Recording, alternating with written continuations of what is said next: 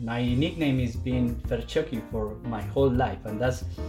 But at some point, people started to call me Banana Man, Machete Man, Banana Guard, Super Banana. So at the end, I said, okay, you know, at the beginning I didn't like it because also at university the people said, hey, Banana Man. I really hated it at the beginning. But at the end, I decided just to take it as a compliment, and I said, okay, then I will be Banana Man for you.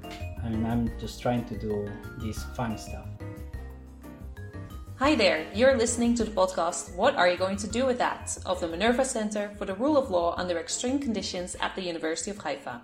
I'm your host, my name is Dani, and I'm a PhD candidate hoping to gain some insights and tips from other early career researchers in each episode. Check out our social media accounts with the handle @WhatToDoWithThat, where the 2 is spelled with the number 2, our website and YouTube channel for more information on our former and future guests, and of course, some PhD advice. Today's guest describes himself as a banana scientist during work time and a banana man at free time. And this is Dr. Fernando A. Garcia Bastidas. Fernando studied agronomic engineering at the Universidad de Nariño in Colombia, where he already focused on plant disease epidemiology and plant breeding. He continued with an MA in biotechnology at the Universidad Nacional de Colombia, during which he worked on coffee, meaning the plant, but I guess that he had plenty of the drink too.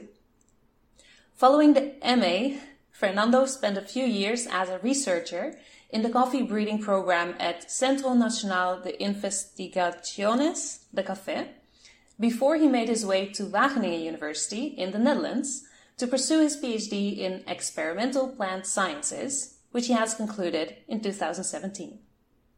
He then stuck around the city of Wageningen and is currently a postdoctoral researcher at Keygene. There, he focuses on the development of resistant bananas to a fusarium called Tropical Race 4, also known as Panama Disease. So Fernando is not just a banana man, but more of a banana hero, as he tries to save the bananas that we eat. In addition to his research, Fernando educates and consults others on disease diagnostics in Latin America and the Caribbean, and he co-authored reports of the first incursion of the disease in Jordan, Pakistan, Lebanon, Myanmar, Laos, Vietnam, and Colombia. It's also important to know that Fernando is a creative content creator. He makes photos, films, and cartoons, which you can find on Instagram and Twitter with the handle @Ferchokitoons and @Ferchoki Garcia. So go on and check it out after this episode. Welcome, Fernando. How are you doing? Hello, Dani. Thank you very much for the invitation. I'm fine. It's getting colder in the Netherlands, but still enjoying the shiny sun. Oh, that's nice. We have some sun today too, but we had our first rain last week. Oh, wow. In the Middle East, yeah. That's how it is, right? Exactly. And I actually also wanted to mention here that I've already met you before, right? Before we started recording this. Yeah, exactly. As you were one of the speakers of our first Early Career Researchers virtual conference that took place in September on Zoom. And I can recommend our listeners to view your 10-minute presentation on our YouTube channel, What to Do With That, if they want to know more about your research. But in the meantime, I'm going to pour myself my favorite drink, my amaretto. What did you bring with you today? I just have my very big mug of Colombian coffee. That looks like a huge mug, yeah. Is it very strong too? It's not really strong, it's just a lot of coffee. Okay. You know, we really, in Latin America, was at least as a Colombian, we really enjoy coffee as a drink. It's not our punch to start the day or something for the caffeine. It's just we like coffee and we drink it the whole day. We drink it during breakfast, lunch, dinner, in the middle day. So there is not a rule. We drink a lot of coffee. Still, we can sleep. So how many cup of yours is this today? I don't know, but this is at least the fourth. Okay. Well, this is my first. Wow, yeah. I know that some people can drink just a little bit of coffee and that's it for the whole day, but we really need coffee, and I drink coffee before going to sleep, so that's it's also a rule in Colombia. You get your coffee before you go to bed. Really? Wow. Okay. Yeah, it's true. I think I would also have a little bit of amaretto before sleeping. It would do me better than coffee, but cheers. I'll try it. Cheers. Okay, so let me get started with a few short questions in order to get to know you a bit better. Okay. So the first one might not be surprising is, what is your favorite banana recipe? Oh, that's a difficult question, but actually yesterday I posted the one that in my opinion is the best thing that you can do with the banana, but not the common banana that we know. This is the type of cooking banana. So it's called patacones or tostones. It's a double fried snack made with plantain, which is the cooking banana. That's definitely the best banana that you can eat. I think that the Dutch half of me really likes the idea of frying everything. Yeah, exactly. So I should try it. I always said that this is when somebody asked me to, because I really enjoy cooking, when somebody asked me to cook something, and for sure I know that is going to be a complete success, is that one. Because there are other Colombian things that I cook usually, and some like it, some others not. But so far, the patacones is a complete success. Everyone liked it. And we can find the recipe on your Twitter account. Yes, yeah. Yesterday, coincidentally, I posted. Great, we'll look it up. Okay, thank you. Next question, in just a few words. Mm-hmm. What is the best about living in Colombia, and what is the best about living in the Netherlands? Well, the best thing living in Colombia is, of course, in my case, family, friendly people, the food and the landscapes. And in the Netherlands, the best thing is just it's very safe. That's essentially the thing that I really enjoy here, because you can just go at night wherever you want and you don't need to be worried that something's going to happen to you. Those things cannot happen not only in Colombia, in the complete Latin America is something that you should be careful with that. Right. So the sense of security in the Netherlands is the best thing. So that must be very relaxing for you in a way. Yeah, exactly. Absolutely. Enjoying that a lot. Great. And then in the Netherlands, where do you spend most of your time? Are you mostly in your home office, an actual office, or in the lab? During this period, because of the COVID, we are not allowed to be at work too much.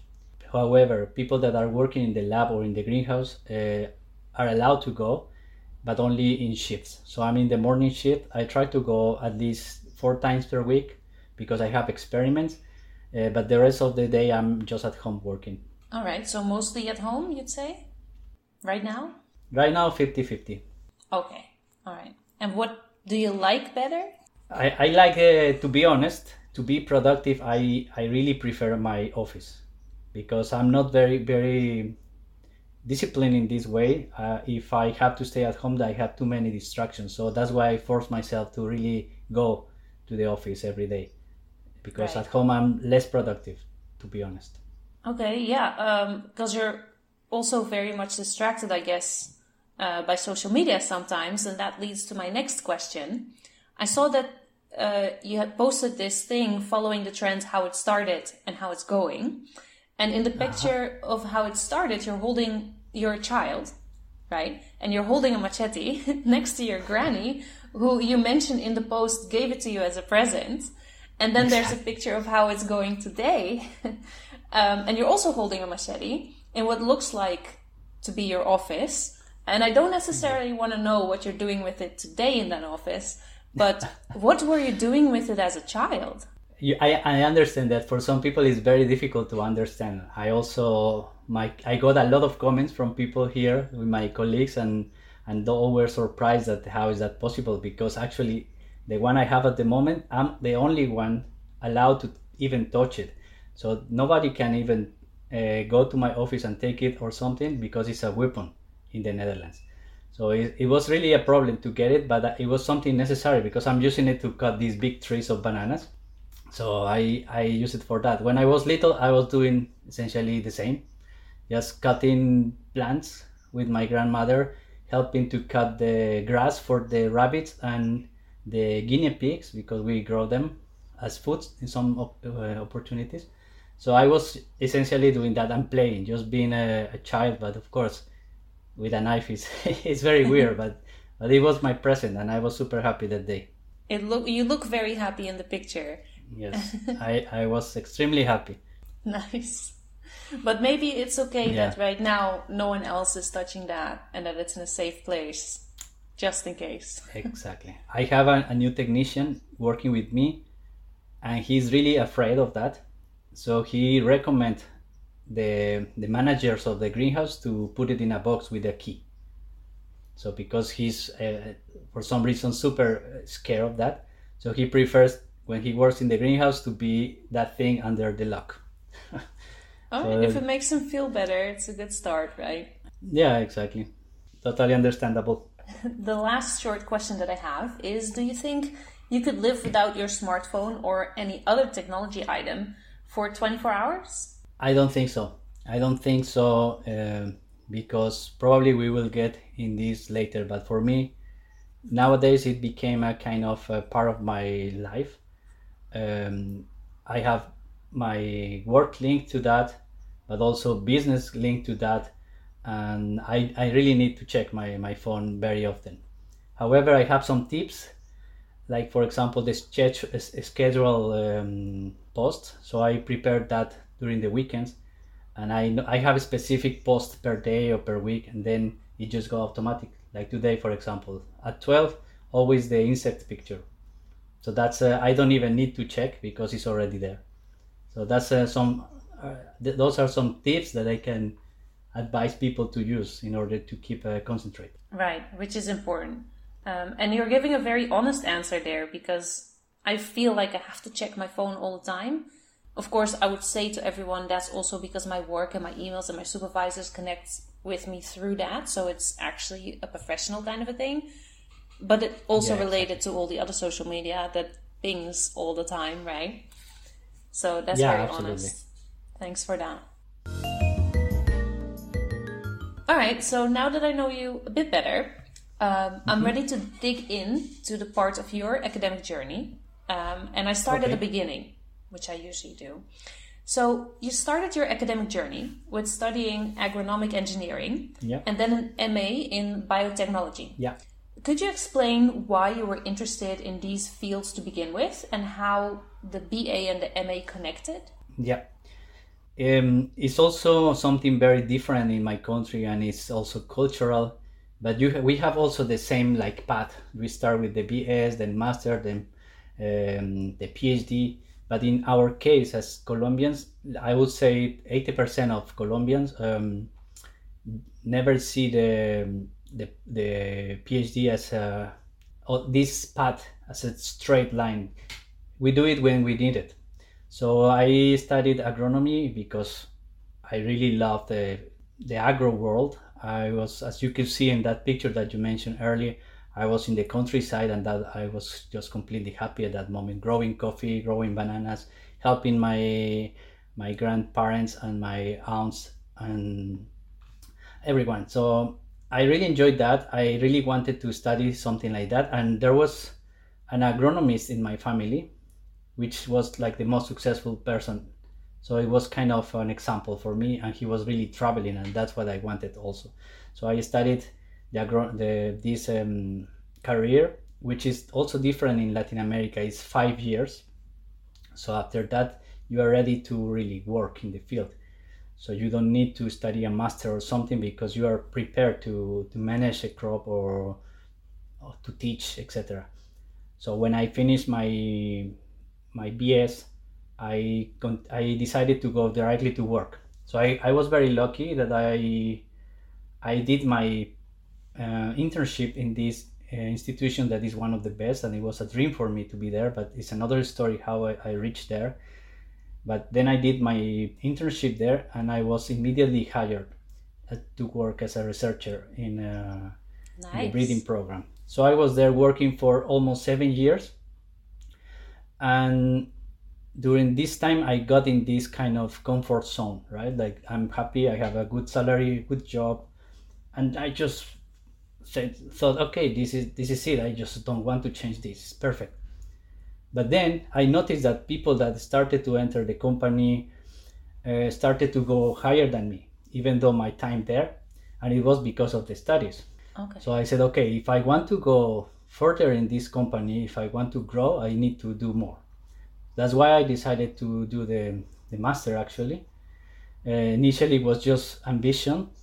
It was not related to, of course, I always loved science. That was, I decided to do my internship in this research institute and not like the others, just selling products, agronomical products or managing crops like that. I really wanted to be a researcher.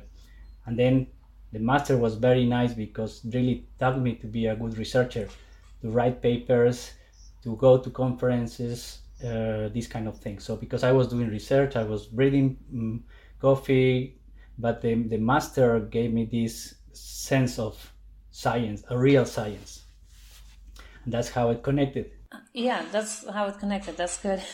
But how did it work to do a full-time job and also an MA? And how did you also manage to finance that? Did your work help you or support you in doing that, in pursuing that?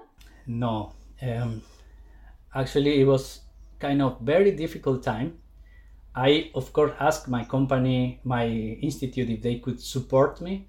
My boss was a nice guy, so he said, we can give you some support, but not any money. So you have to pay yourself that, but we will give you the time to go, because I have to travel every week, 5 hours driving to another city to follow my master. So my boss was okay with me leaving on Thursdays. So I worked Thursday until midday, and then on Friday I was studying, and then the weekend. And then I returned on Monday to work. And it was, as I said, it was tough. I paid myself. It's very expensive there, but it was nice. It was like almost 3 years in that situation. And it was even more difficult because during the same period, I got another additional job in the weekends as a teacher in the university, in one of the universities close by. So I decided to take also that.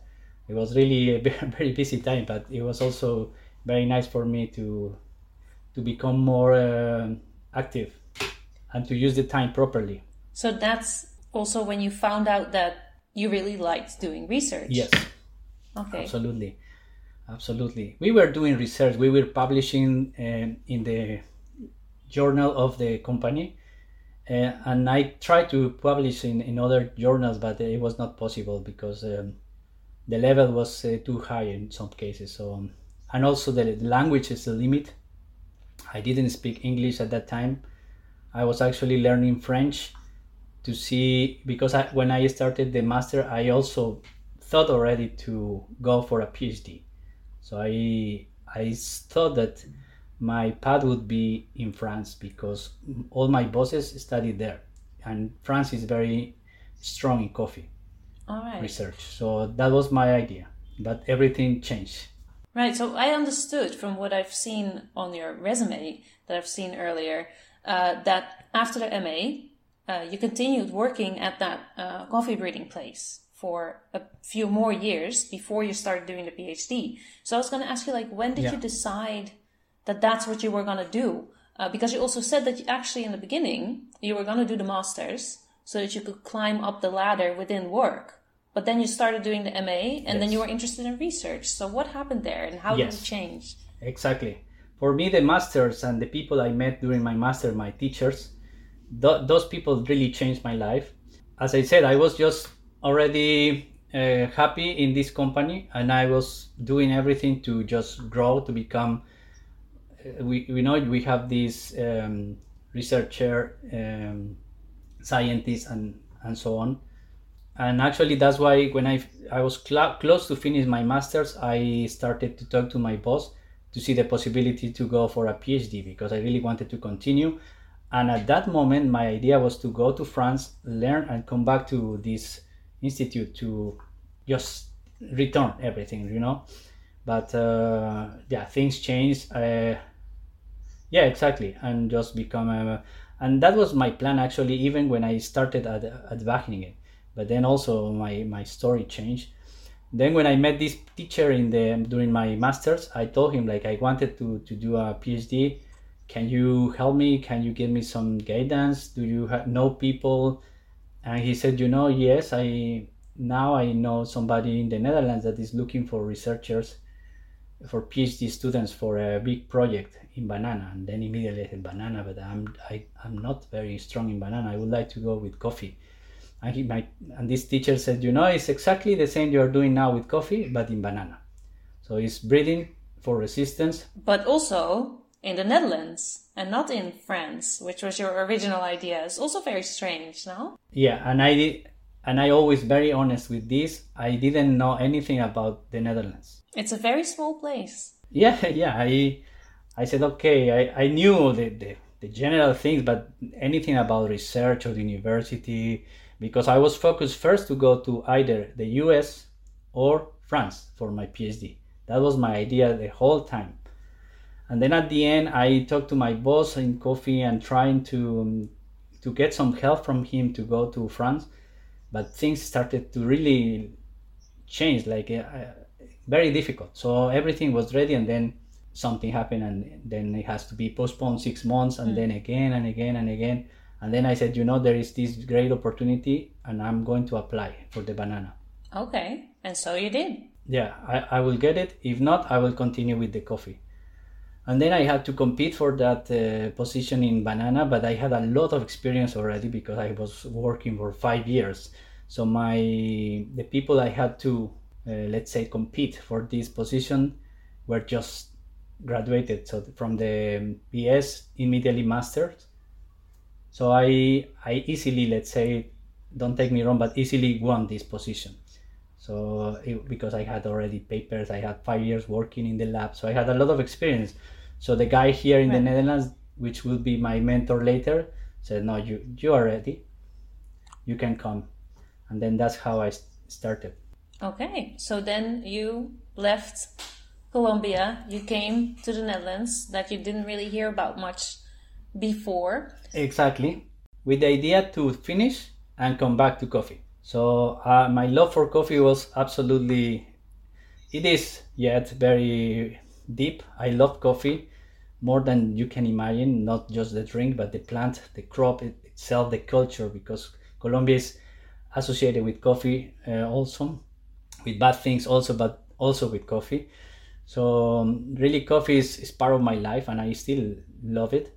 So that was my idea, to just do the PhD and come back to Colombia. But then I noticed a lot of nice things in the banana world, also in the Netherlands, so my plans changed. So I decided to focus now on banana 100%, let's say 98%, a little bit of coffee, and then just stay in banana. I didn't want to change crop anymore, and luckily I've been able to do it, so I'm very happy for that. But I put everything I could to really make a difference in this research. That was what I told my promoter at Wageningen. You know, I was very honest, and I told him, like, you know, I'm not a PhD student, a normal PhD student. I'm already a researcher, so please let me do a lot of things that I want to do, and treat me not like as a PhD student, treat me as a researcher. And I will do everything to make this program grow. And that was what happened, actually. So I was the first one to arrive to this university to work in this topic as a PhD, because there were 7 positions for people from different parts of the world working on banana. And I was the selected person from Colombia, so which was a real honor for me. And so I said, okay, I will do the best. And of course, everything that I can help my country during this time, I will do it.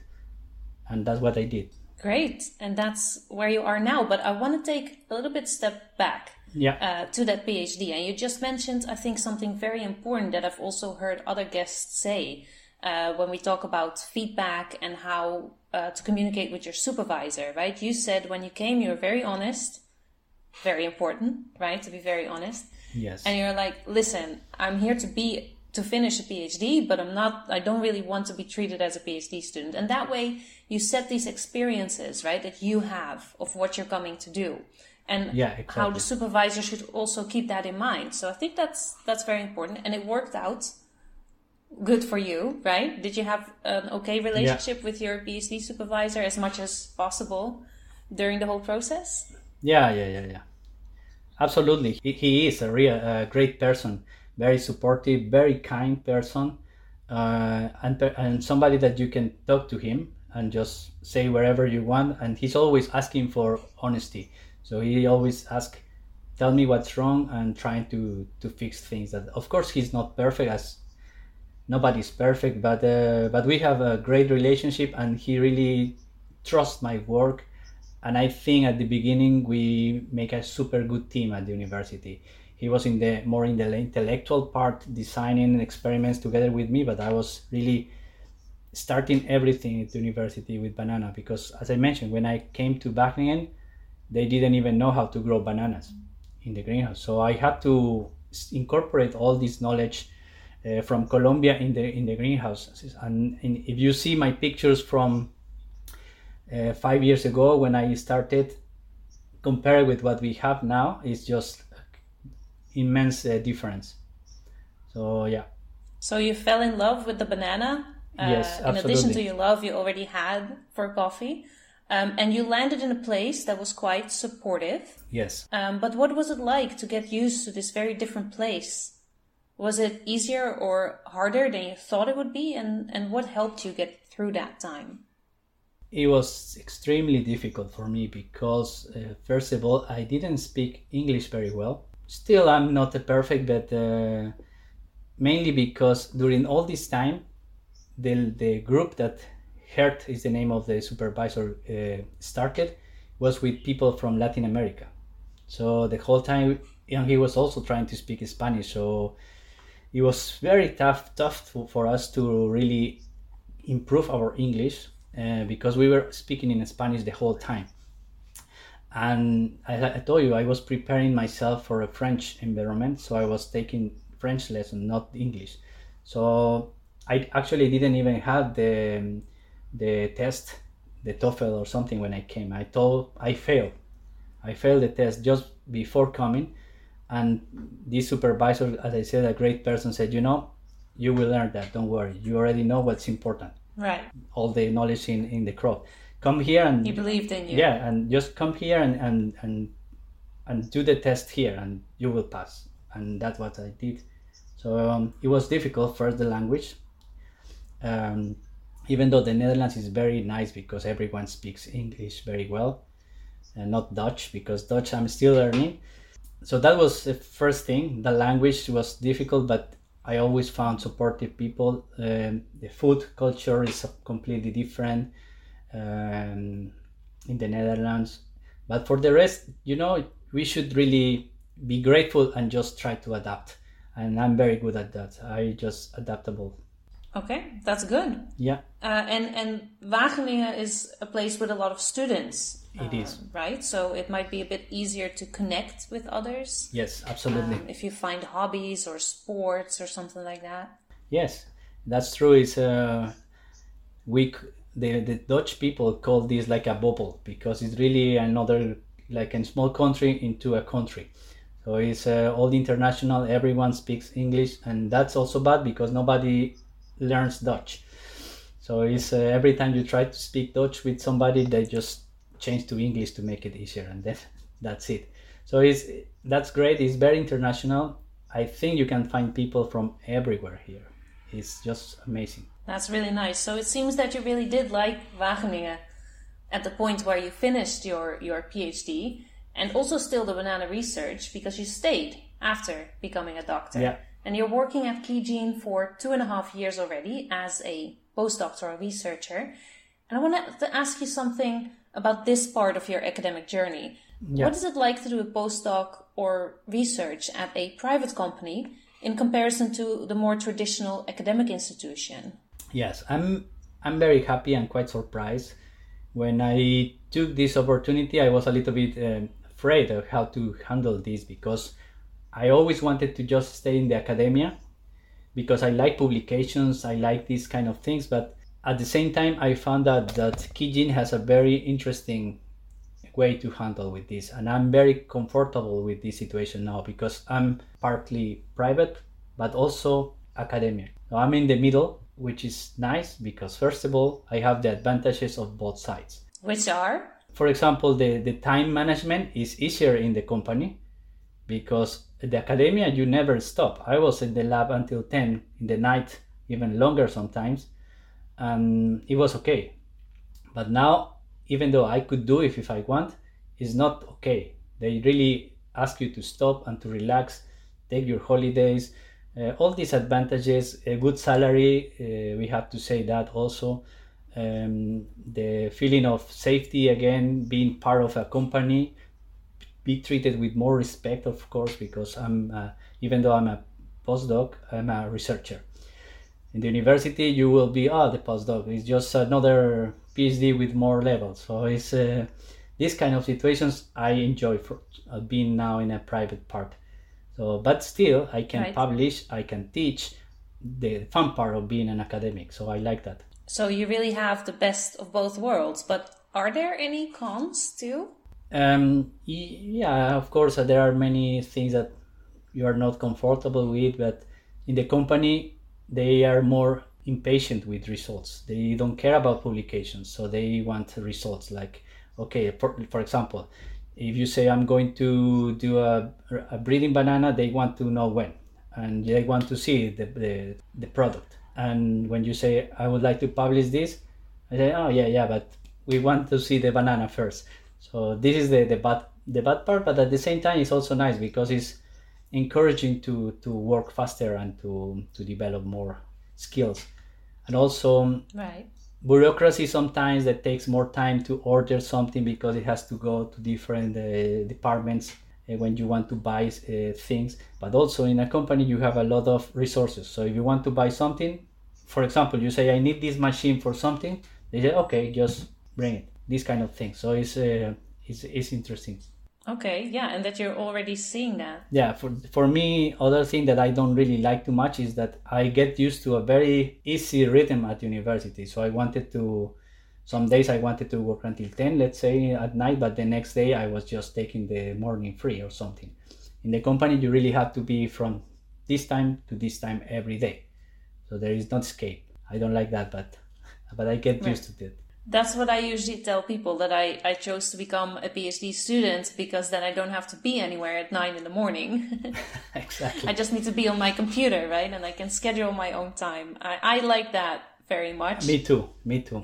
But you also get used to it, right? Yeah, you get used to everything. As I said, I'm very adaptable. And even though I'm not joining, for example, every coffee break, because in the company it's really stop and go to the canteen, talk to your colleagues and then continue working. No, I still in that case, I'm still in the academia. Sometimes I don't really have the coffee break, just continue. And then I decided just to stop randomly during the day, but it's not that part is more complex for me. Okay. I also wanted to ask you how you actually got to Keygene, right? Because you said before that the plan and your plans have changed along the way quite often, that yes. Your plan was to go back to Colombia, to that company with coffee after the PhD, but you stayed and you're still working in Banana. Yes, exactly.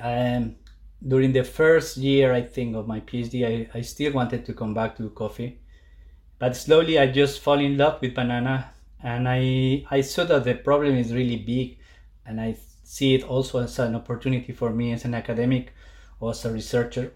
So I decided just to focus, as I said before, just 100% on Banana and try to find a way to stay. So, of course, the Netherlands is not a producing banana country, but at least it's very interesting and very powerful in terms of research. So most of the publications, important high-impact publications in Banana had come from the University of Wageningen. So I was envisioning in my head that this cannot just finish in Wageningen, like, okay, PhD, and then, okay, let's start now with another crop. No, I was sure that my former bosses were more ambitious to continue and really establish a research group in the Netherlands. And I wanted to be part of that. So the university joined other companies in terms to join forces to start a research program in Banana. And of course, for me was easy. They open a position and I apply. I also compete with other two people, but I was like the most obvious person to hire because probably I'm not the best, but at least I knew everything about bananas like the continuation of my work. So they could hire another person, expert in genetics and whatever, but they didn't have the experience in banana. So for me, it was like kind of easy to continue. And now my postdoc will finish next year, and the research will still continue here in the Netherlands, and I'm still thinking what to do. So if I have the chance to stay, I will consider that opportunity, but I actually got offers from other places, including Colombia, to continue working with banana.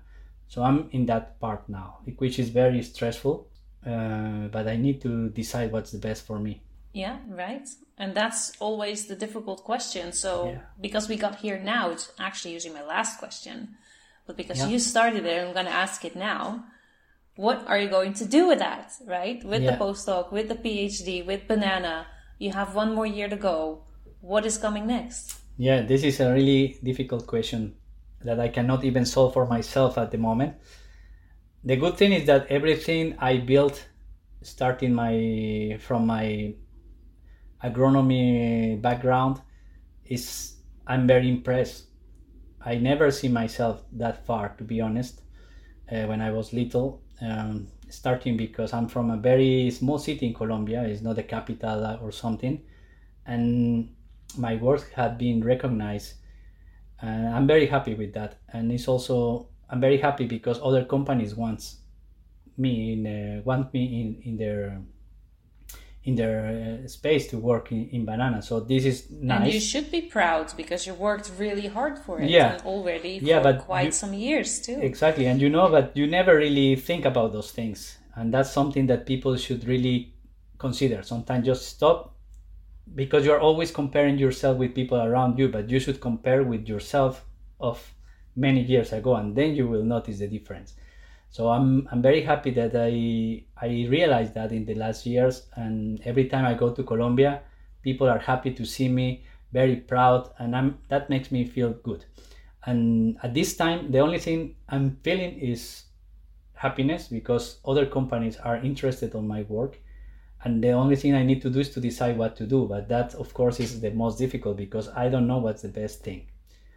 I need to evaluate to see what's the best, if I want to continue in the private sector or come back to academia or just come back to Colombia.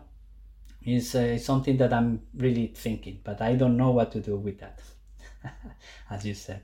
Maybe we'll see that coming on your channels on YouTube, on TikTok, on Twitter or Instagram by the time you have decided. Looking forward to that. Thank you. Okay. So we talked about you as a banana scientist so far, and I'd like to switch to the Banana Man that you say you are in your free time and your creativity as a content creator. You share some of your research, and we spoke about recipes and a lot of videos ranging from dressing up as a flying banana to cutting down banana trees with that machete. But what is your idea or your goal behind this content? That's also a very long story, but I will try to make it very short. I consider myself actually a content creator, and I do some science communication, but that's just part of the things I do. I started with all the social media very young, when I was 20, on YouTube, and I was quite successful at that time, but doing completely different things.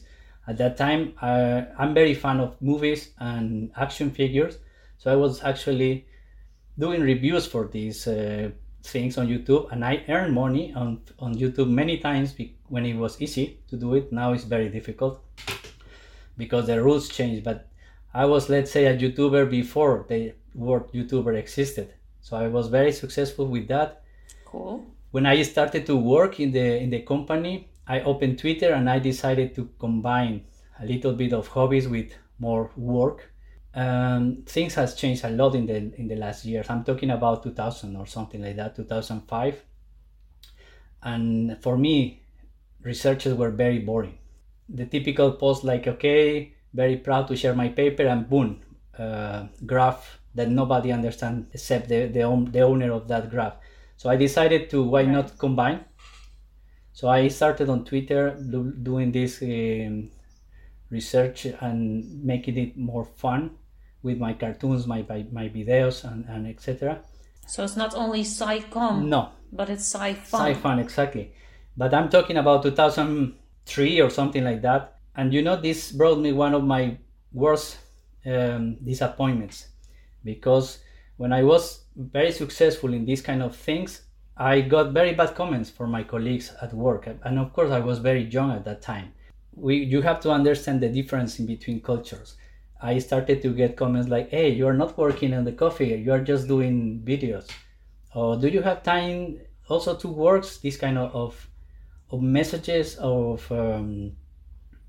comments that really hurt me, because I according to me, I was doing nice things, but people didn't appreciate it. And I did something that I will regret my whole life. I stopped for many years. I stopped doing that. So I lose one business, because of course I was earning money with YouTube. And also because of that, I also created an online shop of figures, movies, etc. But I decided to stop, just trying to keep my work safe, because I noticed that even my boss at some point made comments that I was doing nothing, even though I was working until 10 in the night, weekends. So it was not really appreciated. So I stopped that completely. That's disappointing. Yeah. As I said, it's something I will regret my whole life, because I also delete all my videos on YouTube. Oh, no. I didn't put them private or something. I just so disappointed that I deleted everything. But then when I came to the university in Wageningen, there was a communication department. And I started to give ideas, and they said, you know, you're very good with this. You don't you think that you can have a channel or something? I said, you know, I have this already for many years, and I've been doing this, but I just stopped. So actually I started to work with the communication department at the university to grow the community research. And then I just started to do this SciComm, but also trying to recover my other activities in photography, in my cartoons and everything. And of course, now I'm trying to link everything with bananas, which is my current work, but before it was everything with coffee. So I'm trying to do that. I consider myself a content creator, and SciComm is part of what I do.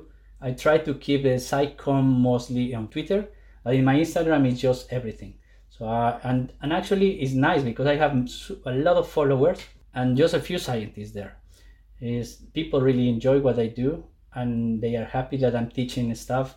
I enjoy that, and it's the people who call me Banana Man. My nickname has been Ferchuky for my whole life, and that's. But at some point, people started to call me Banana Man, Machete Man, Banana Guard, Super Banana. So at the end, I said, okay, you know. At the beginning, I didn't like it, because also at university, the people said, hey, Banana Man. I really hate it at the beginning. But then, you know... It doesn't sound very professional, maybe. But they meant well, right? Yeah, exactly. But at the end, I decided just to take it as a compliment. And I said, okay, then I will be Banana Man for you. And I'm just trying to do this fun stuff. and also trying to... sneaky put some knowledge in everything, so people will be curious and try to learn more about that. And that's the funny part of my work, I think. So to answer your question after this long story, what I enjoy is teaching, and I try to do it in a funny way. It doesn't matter, because I always say, for scientists it's easy to get into the information. Scientists have access to the information, they can download the papers. But the people without the scientific background, they don't understand these complex graphs. So you have to make it easy for everyone. And that's what I'm doing now. Accessible for everyone. Yes, exactly. As it should be. I'll cheer to that. Cheers. Cheers. Cheers. All right. So I already asked the question of what you're going to do with that, which we're going to find out later. So that means that I'm ready to wrap up with a few more short questions at the end. So the first one I have is, what was the most important conference for you that you've been to? That's difficult, because I've been in many, but I think the one in the Philippines in 2014 was the most important, because it was at the beginning of our PhD, but we were treated already as researchers. And we presented our work and was really much appreciated. And after that, my complete network expanded like crazy. So after that conference, I got requests and I could meet people that I was just dreaming. I was citing in every paper these people and they were just there. So it was really the one I remember with more passion, let's say. I really, happy. Okay, a little bit like a cheerleader in the start maybe, but now totally normal. Nice. Then, have you received a scholarship at any point or a grant to help you somewhere? The complete PhD was on scholarship. That was a great opportunity. It was a lot of money that includes learning and also traveling. So it was really a good thing, because usually when people from Latin America come to the Netherlands, they come with money from Colombia. That means that you have to return the money with work. And that's one of the reasons why I decided to also take the banana opportunity, because with this I'm free. So after my PhD I can do wherever I want. And once I apply for grants just to travel to conferences. So there are like local grants, small grants here to just for traveling. I apply for those and I won a couple of those ones. Very nice. Yeah. Including the Philippines. What do you consider to be your most important contribution to your field? Well, I think there are quite a few nice ones. So the first one that I always remember is we reported this disease for the first time outside of the origin area. So we found out that the disease was present in Jordan. And that was like the alert for the rest of the world, because for the first time, this disease was present outside of the small area of the Southeast Asia. And then it became a big problem for the rest of the world, because for the first time, we noticed that the banana could be in risk. And I was the responsible for that, to find that disease. So that was my first paper. That was just after one year after I started my PhD. And it was because of my experience, because my program was in plant breeding, but this was phytopathology. So because I had experience in both fields, my boss at that time said, okay, you are the only one that can do it here, so just do it. So I did it together with my colleagues and we published that. So that was the first thing. And like that, I reported the disease in different other areas, including my own country, which is very sad, but it's important, because if you don't have the diagnosis of this disease, you cannot stop it. So that was my contribution. And the last thing I did was to write this book of diagnostics for Latin America. So now every lab can do it themselves. Okay. Sounds very impressive. Thank you. Who has impressed you, however, most with what they have accomplished? In banana. Or coffee, or a superhero maybe? But yeah, I mean, I'm asking a little bit regarding the research. In the academic world, let's say the banana breeders from France are my heroes. They have a very nice way and just different way to improve bananas. So one of the most famous breeders that was also my hero is part of my articles now. So I'm really happy with that he wanted to work with me. So that's a big achievement from my side. And yeah, he's my hero in this case. That's the best. I can only hope I will achieve something like that. Oh. And then my very last question of today is, how do you relax after a hard day of work? How do I relax? Mm-hmm.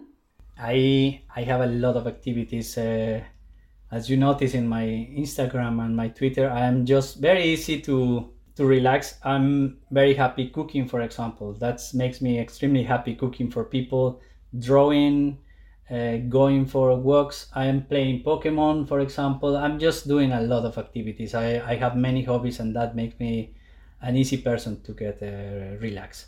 So depending on the weather or something, I just do different activities.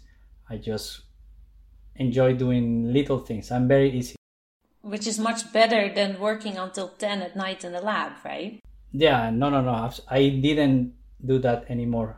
Since I started my postdoc, I really followed the advice of my supervisors at Keygene and just relax and enjoy life. Because during my PhD, even though I was super happy. I see a lot of negativism always on Twitter for the PhD, but for me, I don't know if this is a very unpopular opinion, but for me, the PhD was the best time of my life. And that's something that people should realize, that it's just part of our lives and we should really enjoy it. Doesn't matter for me if I have to work one day until 10, if the next day I'm just take it easy and go later, for example. These kind of things helped me to go through my PhD. And even though it was difficult, I really enjoyed it. And for me, it was the best part of my life. I would be happy to do another PhD at Wageningen University, absolutely.